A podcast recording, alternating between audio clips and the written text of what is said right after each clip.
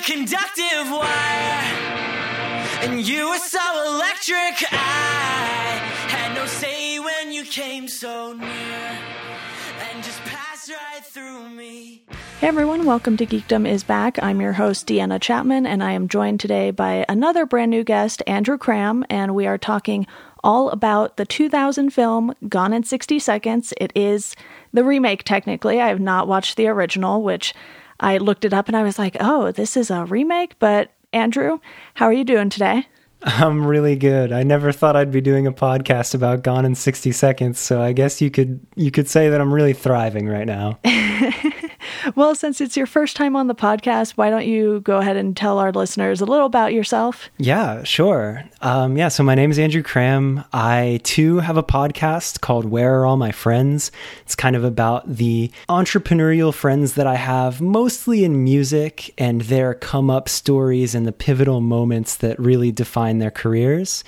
Um, and as much as that is a bit of a more serious thing, I'm a huge nerd and I love talking jokes and a bunch of just random any trivia things. So when you were talking to me about this, I was like, oh, yes, please. So I think that's pretty much me. I have a background in a lot of music, toured with bands, managed bands, worked at labels. So mostly a music person and happen to love cars and happen to love the absolute smash hit Gone 60 Seconds with Nicolas Cage from the year 2000. It certainly is a wild ride when you watch this movie, and it's one I'm pretty sure I had seen, but I think I was pretty young when I watched it, so I didn't remember a lot of it. I remembered Nicolas Cage and Angelina Jolie and cars, and that's about all I remember from it. But you also have just this crazy cast because you have, you know, Giovanni Ribisi, you have Chi McBride, you have Robert Duvall, you just have all of these characters like Scott Caan coming in and playing sort of like this stout buff dude. And it's just such a fun cast that they were able to pull together for this. And you never really know what to expect personality wise when you have sort of these heist movies. It really felt like they had a character with every kind of personality almost. Yeah, it's such a funny movie because I don't know if you have the the critic reviews, the scores, but I don't think that it scored all that high. And watching it again, I watched it again recently because I knew we were going to do this podcast. And not only do they have every character type, it's funny the way that the movie aged, right? Because their character types are so over the top yeah. and so ridiculous that it like aged in this hilariously like cheesy but perfect way in my opinion. Yeah, and thankfully for a lot of the stuff, they had stunt drivers and practical effects. So at least from that aspect, it aged pretty well. It wasn't a totally unwatchable movie. Like sometimes you'll watch stuff from the 80s, 90s, early 2000s, even now, and you're just like, oh my goodness, how did we ever watch movies like this? But with this, at least, you have this element to it where you're like, okay, this isn't on the same stage as like how ridiculous the Fast and the Furious movies have been getting. So mm-hmm. you at least know that you're going to have some good car scenes in this still. No cars are going to drop out of planes or anything like that. And I think it was just sort of this refreshing, fun movie to watch, even though there's very high stakes in it. Yeah. It's just like a fun, easy to watch like heisty stealing cars happens really fast. Like it happens in a couple days.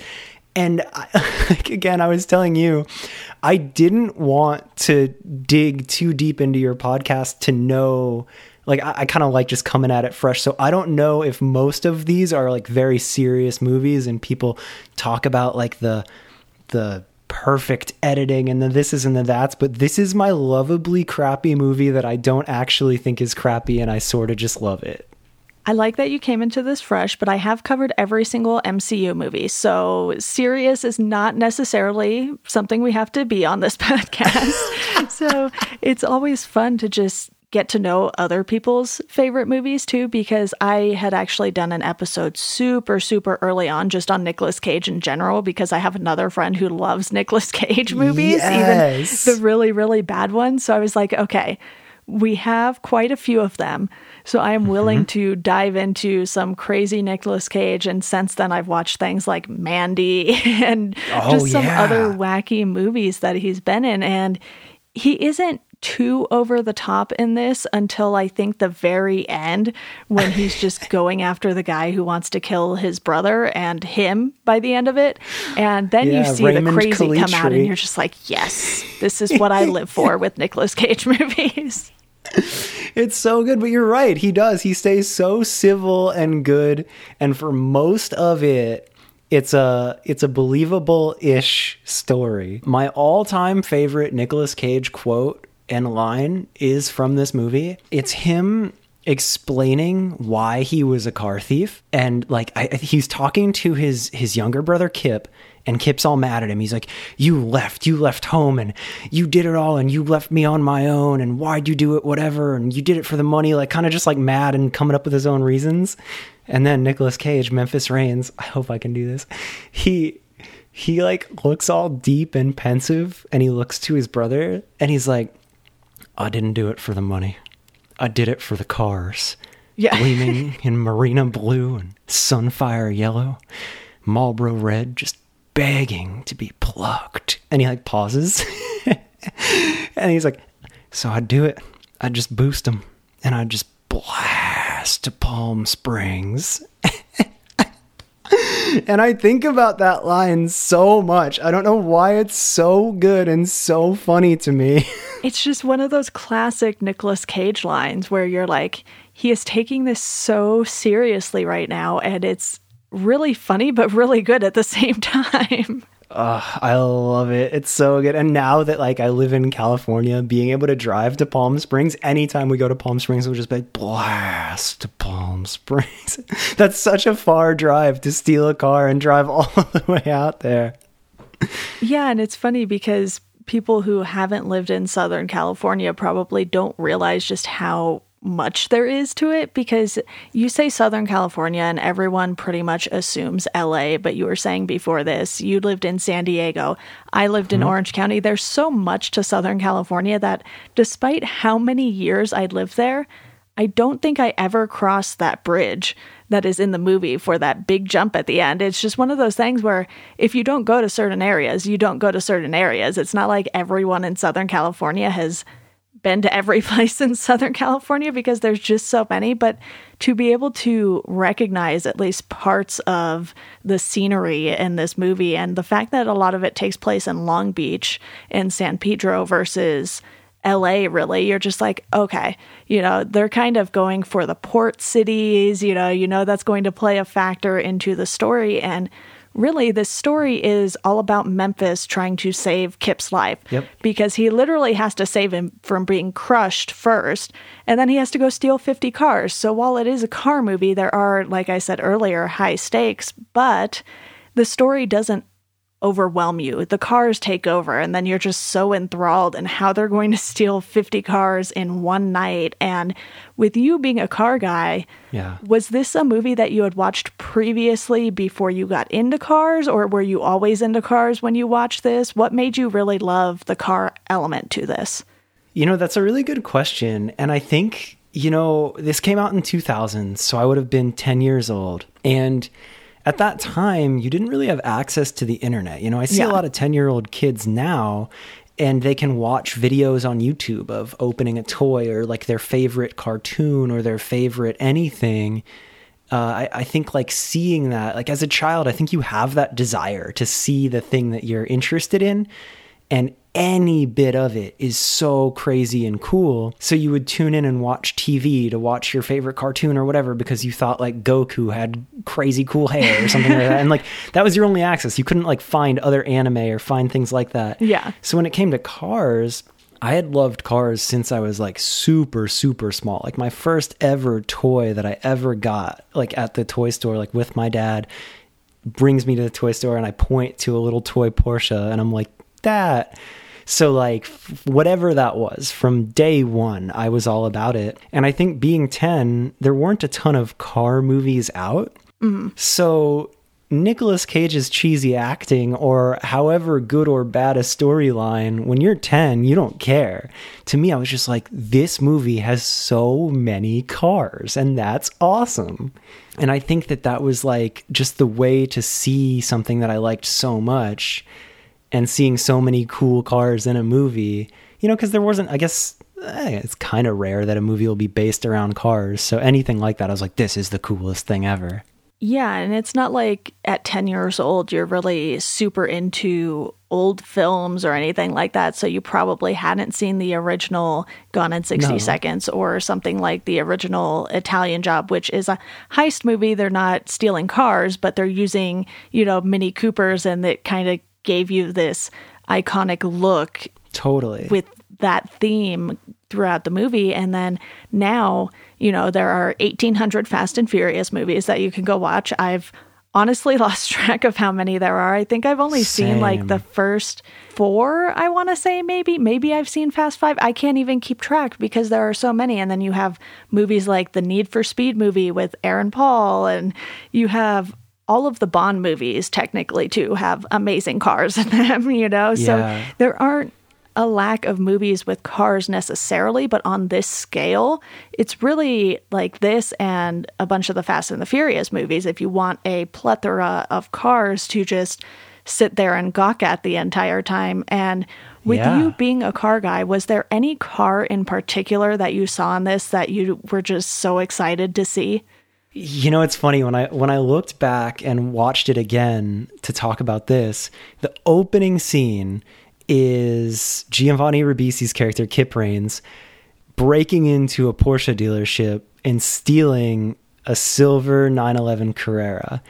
And I remember as a kid, he then breaks out of the dealership and then races an EM1 Honda Civic Si. And I didn't know what those were, but I knew that it was him racing a Porsche and it was him racing against like a tuner car. And I watch it back now and the 996 kind of became the bastard child of like the Porsche 911. Like it was the first water cooled Porsche that they had. It just didn't age as well as the others. So seeing that just spinning in that showroom is so funny to me because I don't think that that age, like it's a perfect, you know, representation of the year 2000 at Yeah. a Porsche dealership. But that's funny to me. That stood out a lot because I remember that scene and I, at that time, I was just like, whoa, cool, 9 11. But now I see it and I'm like, ooh, they filmed at the time that they had the worst one. um, but I always love those now. Like now I kind of think I like them more than most people because of that. Other cars that stand out, the hero car, the the Shelby GT350 Yes. at the end, Eleanor, that to me was never like I never was huge into muscle cars, but even with that, they made it look so cool. And like that whole scene, you can't not love that car. And now every time I see one of those, I'm just like, Eleanor. so that's funny. There's a scene where they break into a Ferrari dealership, or he goes and visits the Ferrari dealer to Yeah. see what they have in the warehouse that he can steal. And in the background, there's an F430. Sorry if this is just pure gibberish. No, it's all good. Okay. Anybody that's into cars would listen to this and be like, nice. And anyone else is like, I gotta go, man. I'm sorry. But there's an F40 in the showroom in the background, which is amazing. And then when they break in, I remember the first time I watched it, seeing just a warehouse of Ferraris, and I was like, "Whoa, that's so crazy!" Um, those those are probably the ones that stand out the most to me. Yeah, I am someone who is very familiar with all of the car makers themselves, but if anyone asks me about models, I'm just like, I don't know. But mm-hmm. the one car that I really, really love for not being a car person is the Mustang. And I'm all for like the 65 to 68 era of Mustangs. Yeah. And I actually tried to convince my parents to buy me one as my first car. You know, not like a super fancy $80,000 one or anything like that. And that did not happen, but it was just something I don't know why, but I just really, really love that car. So seeing this 67 Shelby in this, I was like, oh my goodness, it is just so pretty, so pretty. And then you hear it at the end when they kind of get the parts back and they are going to redo it and Otto is going to, you know, make sure it looks all nice and clean, but it's a total rust bucket and you just hear it and it lo- sounds like it's going to fall apart. I was like this is just so perfect of the various conditions that you could have a Mustang in and it's still such a cool car. I agree with you. As I, I don't think, regardless, being a car enthusiast, anything like that is just an era. That is a time and a vehicle that is so just universally loved and so iconic and cool. Again, I actually haven't seen the original Gone in 60 Seconds. I would assume that they steal one of those, but that's a cool car that will, I think, forever age well. Yeah, I'm tempted to find the original because it came out in 74. So you have to imagine they have a ton of 60s muscle cars that they're trying to steal. And that would just be so fun Yeah. to see and compare, you know, what types of cars they were getting. And I think the ones that I was the least impressed with maybe were the new Mercedes cars because they kind of Oh, just yeah. looked like your typical two door fancier luxurious cars and then the 2000 escalade or 99 escalade whichever year it ended up Oh. being i was just like that kind of just looks like a suburban Yeah, that's true. There are a couple cars in it on the list where you're like, man, that car's worth like l- less than 10K right now. Like, that is so funny. yeah my mom was like isn't that just a suburban i was like no it's an escalade but it looks like a suburban Yeah. And you're right. Those Mercedes, like, those were like S line Mercedes, but now, like, they've just did not age well and they're not worth anything. But that, like, the whole part in the movie where they're like, we need to get laser cut special keys. and it's like, oh my god and then the dog scene Yeah, I feel like a lot of people remember the dog scene. So I have a funny story. Uh, we were gonna watch it. Like I told my roommates, I'm like, "Yo, I'm gonna do this podcast on this movie. I'm gonna rewatch it." We have like a pretty cool like projector set up in our living room, so I like made it into like a movie night. And one of my roommates, totally joking, he's like, "Isn't that the movie or like something about Nicolas Cage?" And he's like, "Can we watch the one without Nicolas Cage?" Not knowing that there was original, like an original. So I like send to our group chat that, and he's like, "God damn it." yeah, that was a really funny scene, and a lot of my roommates remembered the the dog the dog poop scene too. Yeah, what other cars? Angelina Jolie pulls up in a Jaguar XJ220 that she casually steals. I thought that was awesome. she's just so casual about everything in this movie it's so fantastic I don't think everyone realized that she was like that Angelina Jolie was the female lead in this movie. Yeah, that was one of the few things I remembered because it's hard to forget that look for Yeah. me because it's like, okay, blonde Angelina with kind of dread like hair. How do you forget that?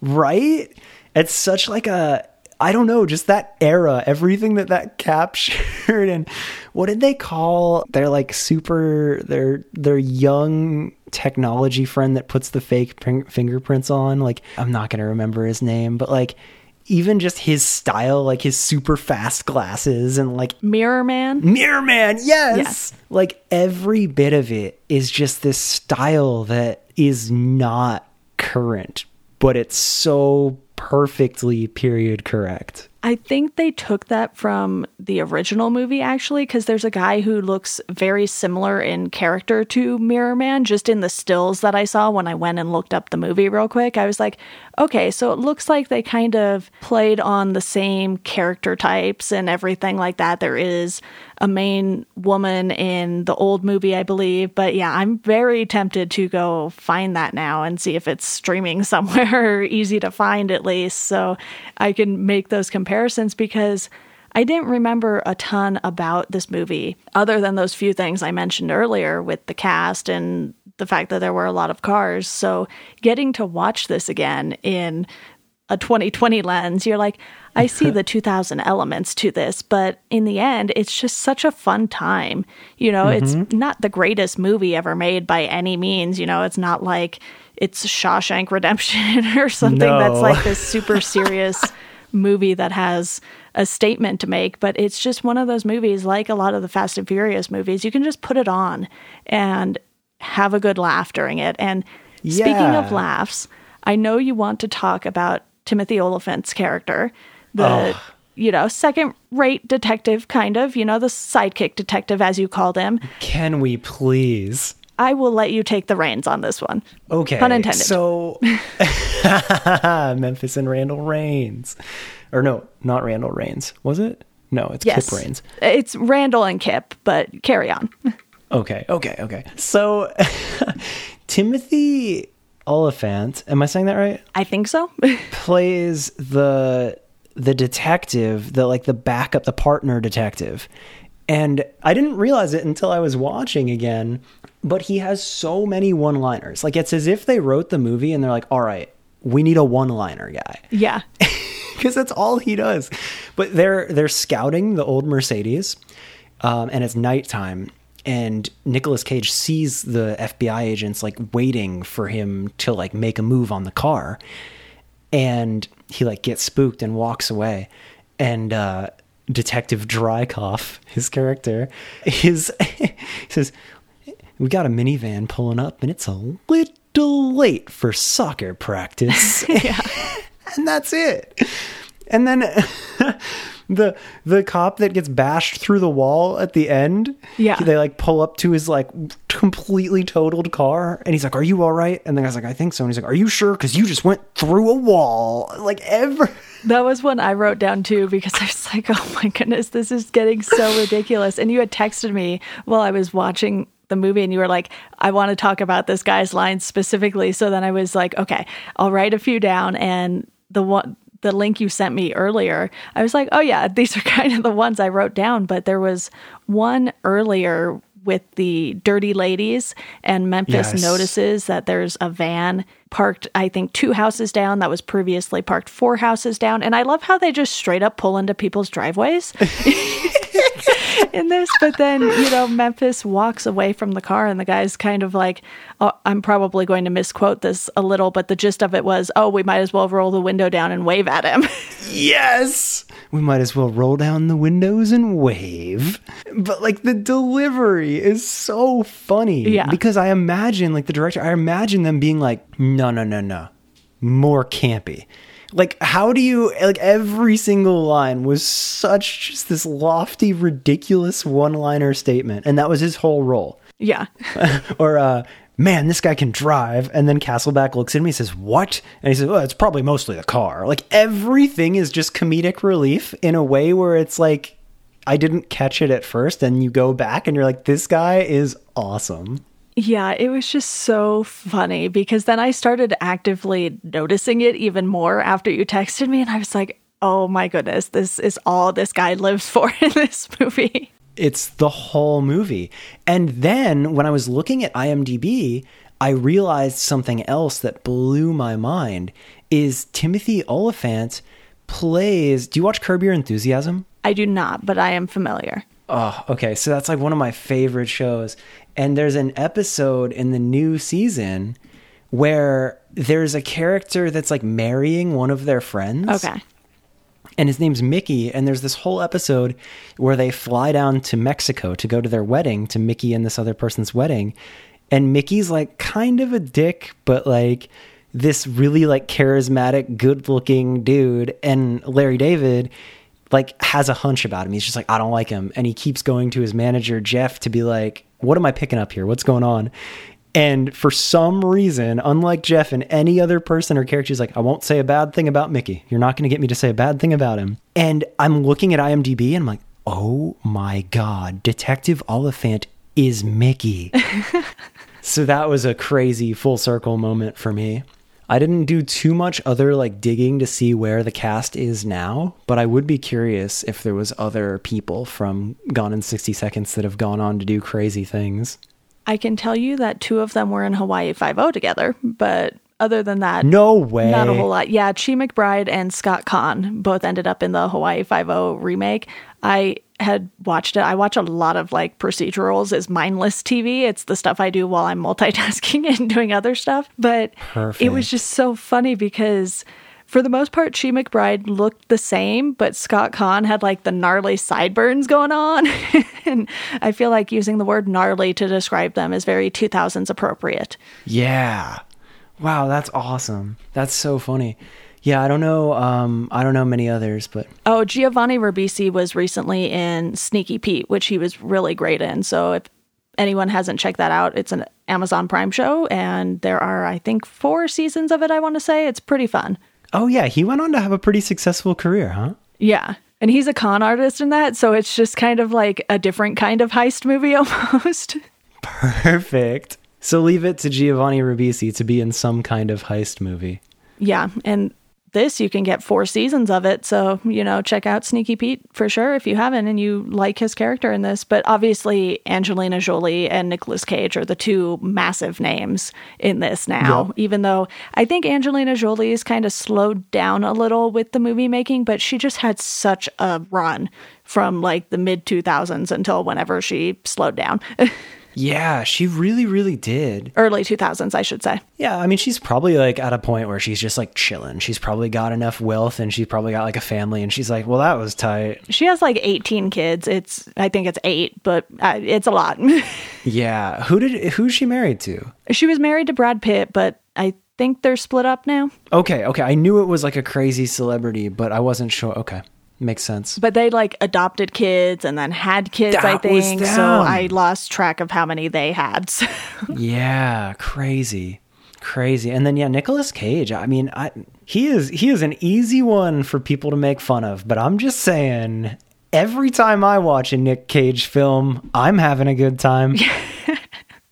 Isn't Mandy that what it's all tough. about? Uh, I'll Mandy admit was that. it crazy, was not huh? nearly as fun, I would say, as some of his movies. But if you're looking for an over the top Nicolas Cage performance, that is definitely a movie you should check out. And every time I watch him in something, he always has these moments, like at the end of this, where he just goes all out, and you're like, "Yep, this this is his thing. This is his signature move here in all Yep, of his movies, goes. pretty much." And you can either like his movies or not like his movies. You know, everyone has their own opinion, but like you, I personally find a lot of his stuff fairly entertaining. Yeah. Oh yeah. I love it. Him and Face Off, I could eat a peach for hours. I love it. I love Nick Cage. I can't get enough. What's your favorite Nick Cage film? Oh man, I honestly have no idea. He's done so many. He really has. He really, really has done many more than you would think. yeah, let's see here. We're going to do some live follow up here. He has a credit in Please, 103 different things. Some are No in post production, so we can expect lots more Nicolas Cage in the next few years or something, whenever the movies open back up again. Yeah. Wow. Yeah, it's that's the thing is he'll do all sorts of indie movies. Like there'll be so many movies where it's not just like this big blockbuster smash and you'll be like, "Wait a minute, how Yeah. has he done this many movies?" I can't keep up nowadays. Yeah, and I mean, he was Ghost Rider before Marvel really hit their stride, and you just have so many random things in his career.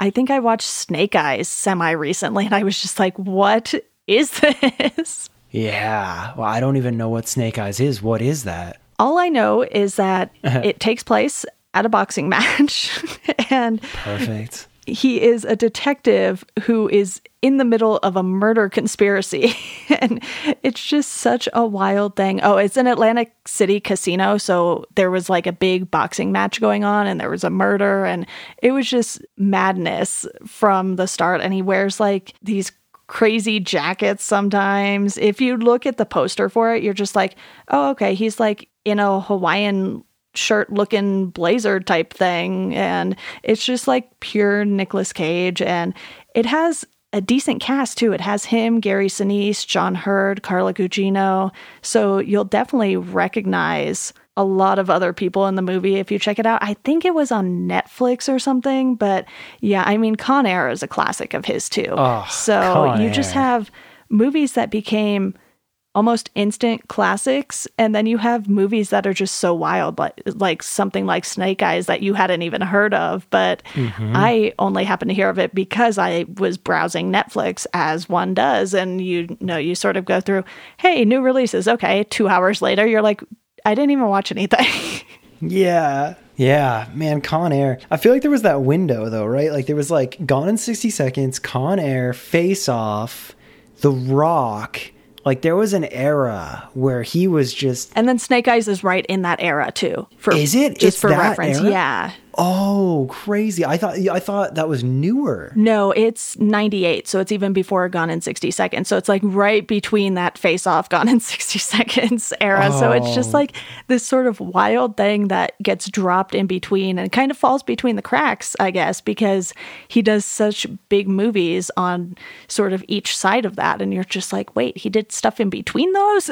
That's awesome. Now I, I super need to see that because I really like that era of him. I feel like that was really his stride. Yeah, it is certainly something. And while I was fuzzy on the details there, I definitely remember it was quite the Nicolas Cage performance. But to kind of reel us back in here, I do want to talk a little bit about some of the visual effects in this because, like I mentioned Yeah. earlier, they didn't use a ton of CGI, but the DVD I had had some extras on it, and it went through some of the car chases and just how they made things happen. So you know when the police car comes out of the alley and the bus crashes into it, Yeah. they used a pulley system to make sure that you know the, the car was doing like 60 and the bus was doing like 30 and that they would hit at the exact spot anytime they did the take. So it was just this whole pulley system and you even get this sort of behind the scenes look of them using little like cars to like plan out the scenes instead of using real cars to plan them out. They're just using like little Hot Wheels and you know driving around and have like the streets mapped out on a piece of paper or whatever it was and so they used a lot of practical effects for the actual crashes and even that wrecking ball scene when Yeah. Nicolas Cage is driving by and the wrecking ball is swinging the opposite direction that is CGI, but when it hits the car, it is not CGI. So it's just so crazy how certain CGI things you don't even notice. And honestly, the only CGI moment that stood out to me was when that canister or tank was flying all around the shipyard. Yeah. I was just thinking about that. But they did actually throw it through the building because that area was all shut down anyway and sort of being closed down. So it was pretty much a demolition zone. So they just threw it, or not through it, they launched it through that wall. But then some of the other aspects were CGI. So it was a little noticeable because it wouldn't whip around naturally like it was in the movie. So you kind of get a sense there that you're like, okay, that's some 2000 CGI. It's okay. It's not great, but it doesn't impact anything that really has to do with the movie because you're so engrossed by that point because you're in the last, you know, 15, 20 minutes, if that. Totally. Yeah. Like that it's you were saying all this and it was kind of blowing my mind. First off, the thing that blew my mind is how do you have the digital video disc of this? My parents had it. So I was just like, Incredible. I love that. That's great. I was like, let's go see if we have this. That's amazing, and they do. Yeah. But no, like you're talking about the special features. Like I, I didn't really think about that, but like action movies in an era before you can fully lean on CGI, that's a lot of work to plan out such a long, extensive car chase. yeah. So I'm now I'm playing that scene back in my head, and I'm just like, damn, that was some work. And him driving through the LA River and like chasing that with helicopters and the jump over the ambulance, like all of that. yeah, was I, I have more fun facts for you about those Please. things in Oh, particular. let's. Don't worry. So the the riverbed scene, it was actually flooded, so they couldn't go as fast as they wanted to. So instead, they filmed it at 16 frames per second instead of 24 frames per second. So it looked like the car was going faster than it was. They could only top out at, I think he said, the director said 60 to 70 miles an hour, which, you know, that's plenty fast enough, but that's normal freeway speed in Southern California. So it's not anything super fantastic. And with the jump, part of that is CGI, but the launch and the landing were real. Oh, So they had a stunt driver do the launch and he launched into a bunch of cardboard boxes, which I thought was interesting. It's like, why not just get a foam pit or something? But I guess cardboard Yeah. boxes worked well enough. And then for the landing, he was launched off like 20 feet in the air and then came down for the landing. So you have that element to it where you're like, okay, I see that this jump would not be humanly possible. So you have to know in the back of your mind that some part of it is CGI, but Right. usually we kind of assume the whole thing is. Yeah. But they said they had like 20 precision stunt drivers for this movie in total because obviously when you're driving through the Long Beach LA traffic, you're going to need more than one stunt driver, one or two stunt drivers because they all need to be stunt drivers so nothing goes wrong. That's amazing. Yeah, and like even again like in that first well, like driving the 911 through the glass and Yeah. there is there there are actually quite a lot of shots that would have had to have been very carefully executed. Even driving the Hummer down that parking ramp Yeah. and pushing the other car. That I have even more respect for this movie now. That's why I kind of like finding, you know, DVD or Blu ray copies of stuff sometimes because, you know, streaming is fantastic. Don't get me wrong. I subscribe to like 800 streaming services just to watch all of the nerdy things I like to watch. And it's nice though when you get those little behind the scenes looks or those extras. And I think that's why a lot of companies like Netflix and Amazon are also releasing their shows on Blu-ray now because hmm. you know I have a copy of the first season of Stranger Things and it has a bunch of extras that you can't get on Netflix. So, you know, there's incentive to double dip because you're like, yes, I pay for Netflix, but I really want to know all the behind the scenes stuff for, you know, Stranger Things or whatever it is that you enjoy. And it's really cool to know that even back in 2000 they were like, "Oh, let's give them a look into how some of these crazy car scenes were done. And that final jump, too, was the only time that bridge had ever been shut down up until that point. Because with you living in Southern California, you will also know that traffic is crazy. Not right at this moment, but traffic is Yeah. usually crazy. So shutting any street down in Southern California is usually a nightmare, Yeah, whoa. let alone a bridge. That's nuts. Yeah, I didn't even think about that. In the DVD and the special features, did they say how many stunt cars they had? Wasn't there like 20 odd GT350 stunt cars in total? I don't remember the exact number, but I know they had multiples because it showed them actually like building one. Mm-hmm. Yeah, I, I knew that there was some crazy number on that too. Like out of, because I, I think, I want to say that one of them is at the Petersen Automotive Museum or something. That sounds like it could be very likely. Mm hmm. Mm hmm. And I think that somewhere in that trivia, they're like, yeah, this is one of 20, and there's only five of them that were, you know, actually fully finished and that weren't just totaled or built as stunt cars. But I think they had to make a lot of them for all the scenes, too. yeah, I would imagine so because by the end of the movie, that car was pretty beat up. Oh, yeah, absolutely. Yeah, I mean, all sorts of different, yeah. As you're watching it, you can kind of think, like, yeah, they, they need a lot of stunt cars. Yeah, and the fact that they had 20 drivers alone tells you just how big of a production this was from a stunts standpoint. So they had a lot of literally moving pieces to this movie. So the fact that it turned out how it did is amazing. And you really get a sense that they just wanted to give you this high intensity, high action movie without having it be action every single time they stole a car. Yeah, thinking about all of that together and making it work for what they had, more props. More props, Jerry Bruckheimer. Yeah. Love that. yeah. Are there any other facts? Not that I can think of. I really just sort of focused on the stunt extras. I was like, okay, there's a few things. I, I never really do the commentary just because then that's usually like watching the whole movie all over again and getting that. Fair, but I thought that was just some fun tidbits on, you know, those particular scenes. And I'm always super interested in the stunt stuff because usually you can tell, especially with movies around this time period, what was done in CGI, and it was a little harder to tell in this. There were some obvious ones where you knew it had to be, but it didn't necessarily look all that bad. Yeah, yeah, that's a really good point, actually. Comparing this to other 2000s action movies, early 2000s, 90s action movies, it didn't really, in watching it again, even this year, there really weren't too many parts where you're like, this is painfully CGI.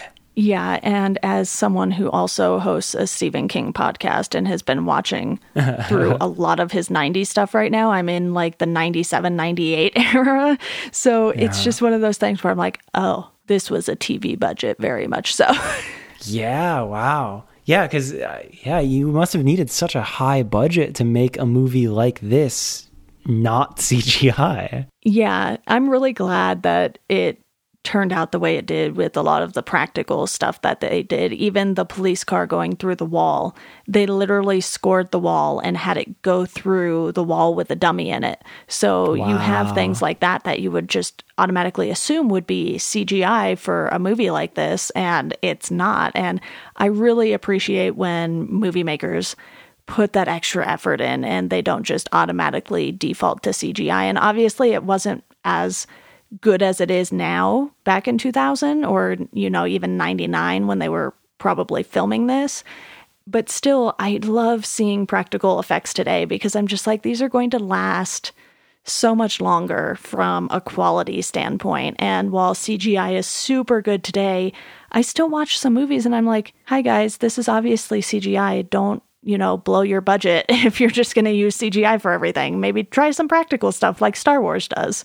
Totally. That that's a side that I really didn't think about, but I I very much agree and respect that even more now after this conversation. That's really cool. Well, I'm glad I could provide you with some of those tidbits, but do you have any final thoughts about the movie before we wrap up here?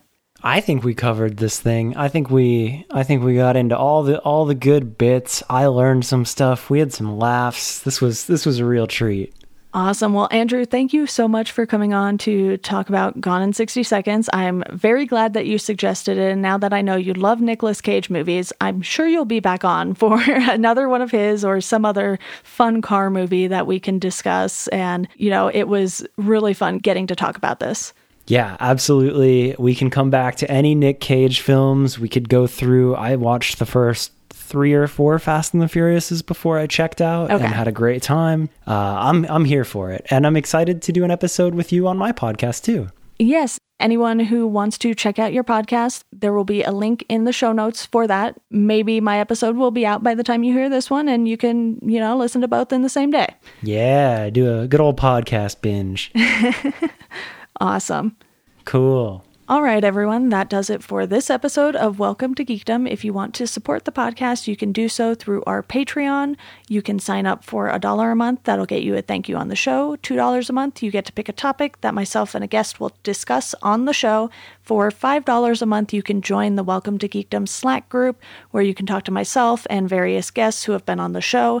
If you want to follow us on socials, you can do so at GeekdomPod on Twitter and at Welcome to Geekdom on Instagram and Facebook. And as always, thank you for listening, and we hope you enjoy the rest of your day.